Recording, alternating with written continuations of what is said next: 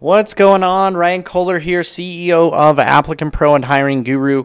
Uh, today's podcast for uh, the sellers and sales reps of our partners, resellers, and our direct uh, reps on how to position um, and really understand growth hacking when it comes to hiring. It's just super important to be able to talk consistently about how this works. I'm including um, if you go to the blog area where you see this podcast, you will see um, some graphics to, to be able to follow along as we're going today. So, so as I described, and, and if you know anything about me, I'm a growth hacker. And if you don't know what that means, you should go and look it up. Do some Googling on the word growth hacker. Growth hackers are kind of like David uh, versus Goliath when it comes to business growth, especially startup growth.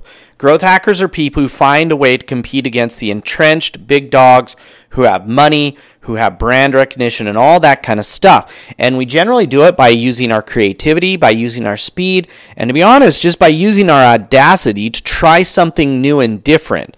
And we, we compete against, if you think about this as kind of a oh gosh, I there's a podcast I follow and, and it's kind of an old Chinese proverb and it fits into stoicism really well that that every blessing is a curse and every curse is a blessing. And what that means is that every person that you look at who says this person or this individual or this business has this this uh, competitive advantage, this advantage they have in the marketplace every advantage inside of it has a potential downside. And the reverse is true. True if you look at yourself and you say we're small. Well, if you're small, you're agile. If you're small, you, you can change faster. If you're small, you have less red tape. And so even every curse of being small, unfunded, all those kind of things, they have blessings that come along with them, right? You have nothing to lose. You don't know any better. Being naive and not having experience can also be a, a blessing um, when you look at it. Your, your obstacles and challenges are also the way. And that's, that's really what hackers, growth hackers look at, right? Is growth hackers say, okay, a big giant company that's entrenched that that has brand recognition and money. Well most likely they're lazy they're slow to move they have red tape they have giant organizations they they don't have passion they don't have drive they're not going to to burn the place down they have too much to lose. And you can see this in like the innovator innovation dilemmas books and those types of things and so that's really where growth hackers play. And so if you go look at the graphics that I've included in this, you'll see this concept of a pirate funnel. Um, and I can include links where you can go and read more about growth hacking. But a pirate funnel is kind of the, the marketing and sales and retention and customer success funnels combined together. Instead of just thinking about marketing like it's funnel, a growth hacker combines everything together. They start from the top of awareness and they drive all the way down through acquisition, activation, retention, revenue, and then referrals. And then in theory, it would come back up to the top because a referral now becomes a lead.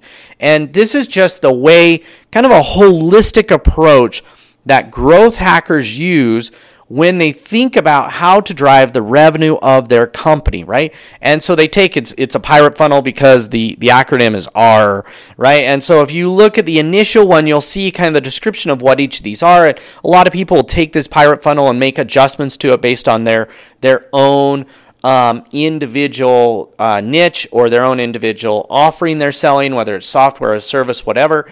Um, and so you can make some adjustments to the funnel. Even you know, for us as we're marketing and selling our product, we have a few adjustments that we make to to just adjust it a little to fit better into what we do um, to drive our company. If you go to the next slide down, though, where it talks about bottleneck, it talks about you know you you can actually see that they plug in the data and then they compute conversion rates um, as you move from each stage of the process. And the theory here is that while a lot of people look at dropping more inputs in the top of the funnel, that would be making more people aware of what you do. Um, a lot of times, where you can make the most impact is to actually go and find what's called the bottleneck. And it's basically the point or the conversion, the step um, change in the process where you have the lowest conversion rate. And the theory is that wherever you have the lowest conversion rate, it means that you have the highest potential for for impact or gains if you solve that step, that transition from one step to the next. In the example I'm showing, it's the difference between revenue and retention. And if you're saying, hey, we only have 10% of our, our people who buy that actually stick around, well, that's a problem and you're never going to be able to outsell retention. Uh, a, a, in the software world, we call it churn. You're never going to be out be able to outsell when when 90% of your clients are leaving you.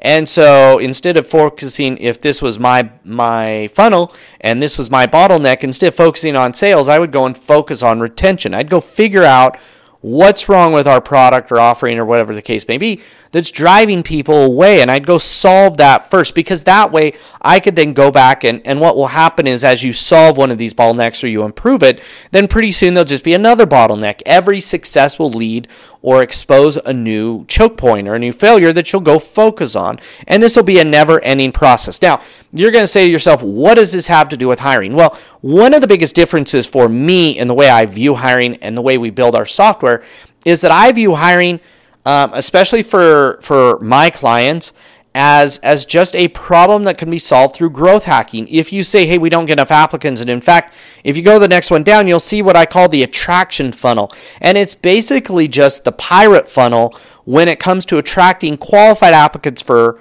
jobs. And and there's there's basically five kind of main steps in it: sourcing reach, how many people visit the sources where your jobs show up job ad views, how many of the people on those sources, whether it's job boards or whatever, actually view your job ad, apply starts, how many people actually start applying for a job, completed applications, how many people actually finish applying, and then finally qualified applicants, how many applicants are actually qualified. And, and if I was running this funnel or tracking it, I would look at it overall, but I'd also look at it by job, by department, by location, you know, whatever the case may be, however I want to segment it down. And the, and the more segmented I get, the more, uh, the easier it will be to make changes. I would actually want to look at this at the very granular level would be job and location, right? I would want to look at this for teller jobs in Salt Lake City, Utah, because that funnel, when I remove all those things out of it, it will become very clear where my bottleneck is and what I can do to adjust it. And so if you look at the second slide, it actually takes and it displays some actual numbers. Now, these are numbers for funnels. These are kind of industry averages. If you think about how many people actually land on Indeed on any given day in your local area, it's probably actually the the top one is probably wrong. There's probably way more than 10,000 people who land there versus a thousand people viewing your individual ad, right? It just depends on how you define that solution reach. Is that the total number of job seekers in your area, or is that the total number of job seekers who are looking for sales jobs? And if we define solution reach that way, right, we can see kind of 10,000 people salespeople looking for jobs in Salt Lake might result in a thousand people actually looking at your job ad. And then you drop down from there and say, out of a thousand, maybe a hundred will start applying. That number, that 10% number, is pretty standard. If you go read up on it, you know, it's going to fluctuate depending on the job and the location and the job board and all those kind of things. But that's pretty standard that, that less than 10% of all the people who actually uh, uh, look at your job, actually start applying. And then you go to the next one. Of the people who start applying, what percentage actually complete? And then the last one is the completion to qualified. And that one is a little bit touchy, mainly because it's subjective. The client is setting the, the qualification criteria. Um, and so that last step is up to the client to set versus job seekers. And as long as they're consistent, then they, you can track that. But you're not going to try to improve the completion rate. You're going to try to improve the total number because improving the completion rate the way you would do it would be lowering your standards. And that might not be what you want to do. Now, the main point here to start off with is that most employers, most HR people, think that the way that you solve a lack of qualified applicants for your job is that there's only really two options. Option number one is you raise your pay, which almost no employers want to do. And option number two um, is that you actually take um, and and get more job boards to post on. And so they just focus on dumping uh, more people in the top of the funnel. That might work, except that if you have a giant leaky funnel, right? If your conversion rates are really, really bad, um, number one, you're going to waste a lot of money and a lot of effort trying to dump more people in the top of the funnel and not have them come out the bottom. Number two is that if you're trying to actually improve things, um, you might actually have an easier time and find more more results um, by focusing on the the leaky funnel, right? Uh, the the spots in here, the bottlenecks, the areas where your conversion rate is off. You might actually be able to improve things, and and especially for a client who's going to spend money on job boards. And again, when you're out selling, one of the questions I love to ask is, what is your recruiting budget right now? What job boards do you post to, and how much money do you spend on them? Now I'm not going to suggest that they cancel their Indeed account and quit spending money on Indeed. But what I am going to suggest is that if they're spending money on Indeed, that if we take and look at this funnel, we can actually improve some of these numbers and they'll get more applicants and more qualified applicants for their dollars spent. They will that we have the ability to maximize the results. And really, at the end of the day, the number one core metric um, that the clients are looking for um, is how many qualified applicants do they get per job or for the individual job they're looking at? Because all these numbers all the rest of them don't matter. What the i mean they do matter but the core focus the primary metric is qualified applicants per job per month. How many people did we get to apply for this job who are actually qualified for it. The rest of these numbers are inputs, they're part of the funnel, and they're the ones that we focus on. They're kind of leading indicators that drive the lagging indicator of qualified applicants. Now, why am I talking so much about this? Well, let's start off with what does Applicant Pro do or what does the ATS system do? The number one thing to remember right off the bat is that most applicant tracking system providers don't actually think about it this way and don't think that even if they track it, they actually don't believe they can change it. And most employers don't think they can change it. And so the ATS systems aren't trying to solve these, this problem or aren't trying to maximize these numbers because their clients don't ask them to and don't pay them to. The clients view them as tracking systems, not as maximization or optimization systems, not as sourcing systems. And so they don't go ask them these questions. They don't demand that they solve these problems. In fact, you know, up until the last decade, nobody even looked at it. And, and even right now, there's tons of applicant tracking systems where you couldn't even track this funnel. You know, you would be able to see completed applicants and qualified applicants, but most applicant tracking systems, unless you install in Google, unless you install Google Analytics on there, and unless you go build your own funnels and your own, you know, reporting, really don't provide a lot of data that happens pre-apply, pre-complete application. And the reason why they don't do that is because they don't know how to explain to the client that the system isn't broken. Or, or to be honest, maybe their system is broken. They're, they're basically, why would they expose this data to a client who didn't ask for it? Because there's a good chance it's just going to create a bunch of questions that the client's going to ask. And the, the ATS system is going to have to have some honest conversations with these clients. But for us, we're a little bit more mature than that. We actually understand these numbers. We understand how to talk to the clients about these problems how to explain that they're never going to hit 100%, that's not going to be perfect, how to make sure they understand that they're they're trading off at times, they're making decisions that actually harm their conversion rate and harm these kind of things, maybe by posting a bad job, by by creating a hard application process with lots of friction in it, etc., etc. And so now, if you want to understand what we do and what we focus on, clearly you know, we want to maximize sourcing, and we maximize sourcing by having as many job boards as possible, but more importantly,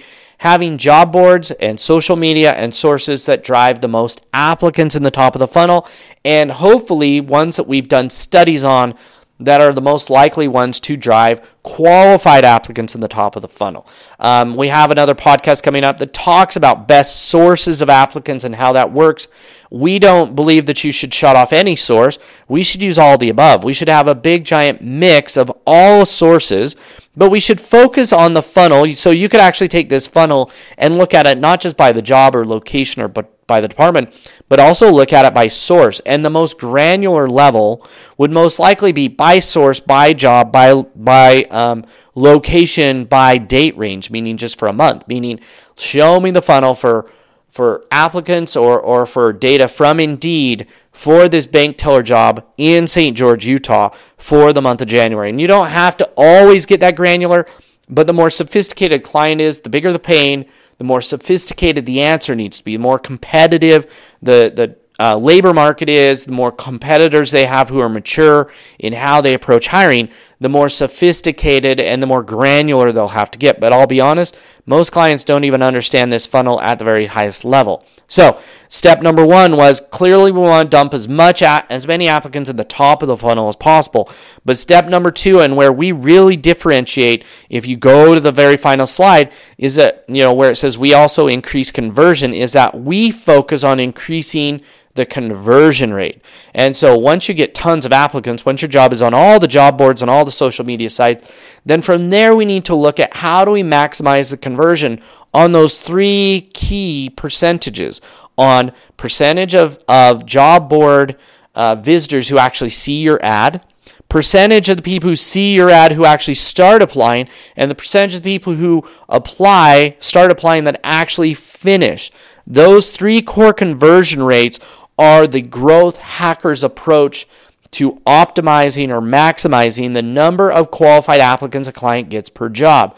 And like I said, from a differentiation standpoint, almost nobody approaches it this way. You're starting to hear it a little more often. They might hear it call it recruitment marketing or something like that. We call it hiring optimization.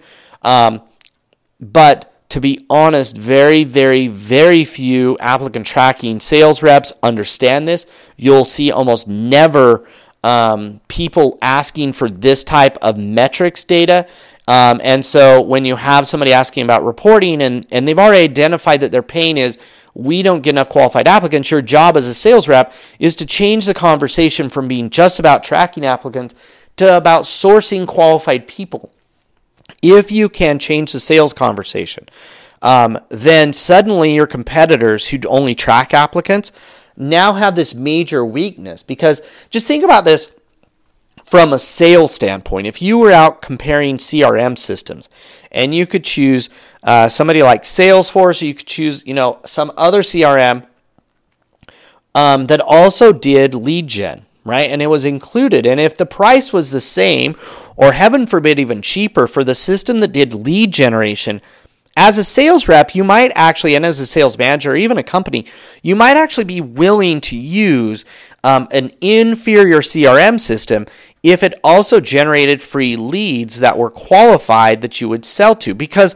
at the end of the day, tracking is nice, but leads are what turn into sales. Well, in the same thing from the recruiting process, tracking applicants is nice, but qualified applicant flow is what turns into actual hires that actually drive the business forward and, and drive the business results. And so we look at this and say, certainly we want to build an applicant tracking system that's robust and does tracking and screening and all those kind of things. But at the end of the day, the gas that drives the motor of talent acquisition isn't tracking, it's sourcing. We need to have qualified applicants flowing into the system. When we have qualified applicants, then we can suddenly sell assessments or background checks or screening, dialogue and video interviews and audio interviews and all those kind of things are pointless if you don't have a good flow of qualified applicants. And job boards are not the only source of applicants, and job boards don't always have an incentive to maximize the number of qualified applicants per dollar spent or poor visitor on their job board. And so this is kind of the growth hacker approach, all, all the stuff that we talk about, about how we improve this, and then clearly how we prove that we actually improve it, all comes down to understanding this concept that app qualified applicants is simply a funnel. And so we look at say screening applicants there's actually an entire talent funnel that i have that i can show. But today i wanted to focus on specifically just one portion of how would a growth hacker focus on hiring um, and how would a growth hacker they would actually break it down. I'll actually post the overall talent funnel and you'll see that I've broken it in down, down into three or four different funnels where you can drill down and just pick that one individual funnel, such as this one that we're looking at on how to source qualified applicants. The next funnel might be the screening funnel, then the onboarding funnel or engagement funnel, and then the retention funnel. All of these are funnels when you think about it in the overall talent engine for a business. And when you jump down, when you try to actually solve it, you need to break it down into a bite sized chunk. This is the great first one to think about, especially for a sales rep. You're very well versed in how marketing turns into leads, turns into demos, turns into closes, etc., etc. Just imagine if you applied that same concept um, to hiring. The only difference, really, and there's a few differences clearly, there's some nuances, but the main difference between sales and marketing versus hiring is that in the sales world, you want to maximize and, and close as many sales as you can from the leads you're given. Whereas in the hiring world, they actually might only want to hire one person. And so their funnel is actually restricting at the bottom. Whereas in the sales funnel, you actually want to open it up to as high a percentage as possible. Now, clearly we're here, we're just looking at qualified applicants. And so they want as many qualified applicants per job as they can get because then they can be more selective. And and once you hit a certain amount, you're going to have too many qualified applicants, and then they're going to talk to us about screening questions and assessments and background checks and interviews and all those kind of things that we can then come along and sell to make their system more robust, to make it easier for them to find the best people and hire them. But none of it matters if you don't get qualified applicants for your jobs. This is by far clearly my favorite thing to talk about. It's my favorite thing to talk to clients about. It's my favorite thing, especially with prospects, to bring up. It is a clear and valid and vital differentiation piece to be well versed and, and be able to talk about driving qualified applicants, be able to get them to believe it's possible, to give them proof that says that we've done it in their industry and with their competitors or people like them, to help them feel confident that we have ways to do this, says that we're not just selling a tracking system. We're actually selling an applicant generation and, and what I would call an, uh, a hiring or applicant sourcing optimization platform. This ability to not just track people, but also to drive and put positive pressure on the top of the funnel, bringing more and more and more qualified applicants in. That, that once you do that, it becomes an asset that they can use to become a competitive advantage. I like to always bring that up. We're going to help you create an unfair competitive advantage against your competitors. And the reason we can do that isn't because it's some like closely guarded secret. It's honestly because most of their competitors simply won't do it. They follow each other, and so and so since they're risk averse when it comes to HR, since from a business owner they just don't know any better, they keep copying failure, and so the entire crowd is going to copy each other, except for the employers who have the audacity to try something different and approach hiring not as an HR person would, but as a growth hacker would. So that's today's podcast about understanding how does the funnel work. And and once you understand this you'll start to see as we dig into the product itself and as you're doing demos you'll start to see the reason behind how we've designed our system behind how we support our system behind how we help our clients um, to get the best results it all comes down to understanding and be able to talk about this funnel because this funnel right here that we're looking at is the key to driving qualified applicants into the top um, of the funnel for any of your clients, regardless of industry, regardless of size, regardless of location. It will always come down to this. This is the the concept and the approach for how you compete for talent in the world today and into the world for for the future of what's coming next. So. Thanks for listening today. If you have any questions or comments, please, please, please leave some comments um, on this blog post. Um, if you have any questions, you're welcome to submit them either to me or to your uh, dedicated account rep. Um, or to your manager if you're one of my employees. Just submit your questions. Love to create more uh, content to answer questions that come up or or help you understand how to set the stage um, in the sales uh, process or in your demo to change and, and be very different in the way that you talk to prospects about the hiring process, about their pains, and specifically about how we can solve their problems. So, hope that this was valuable today.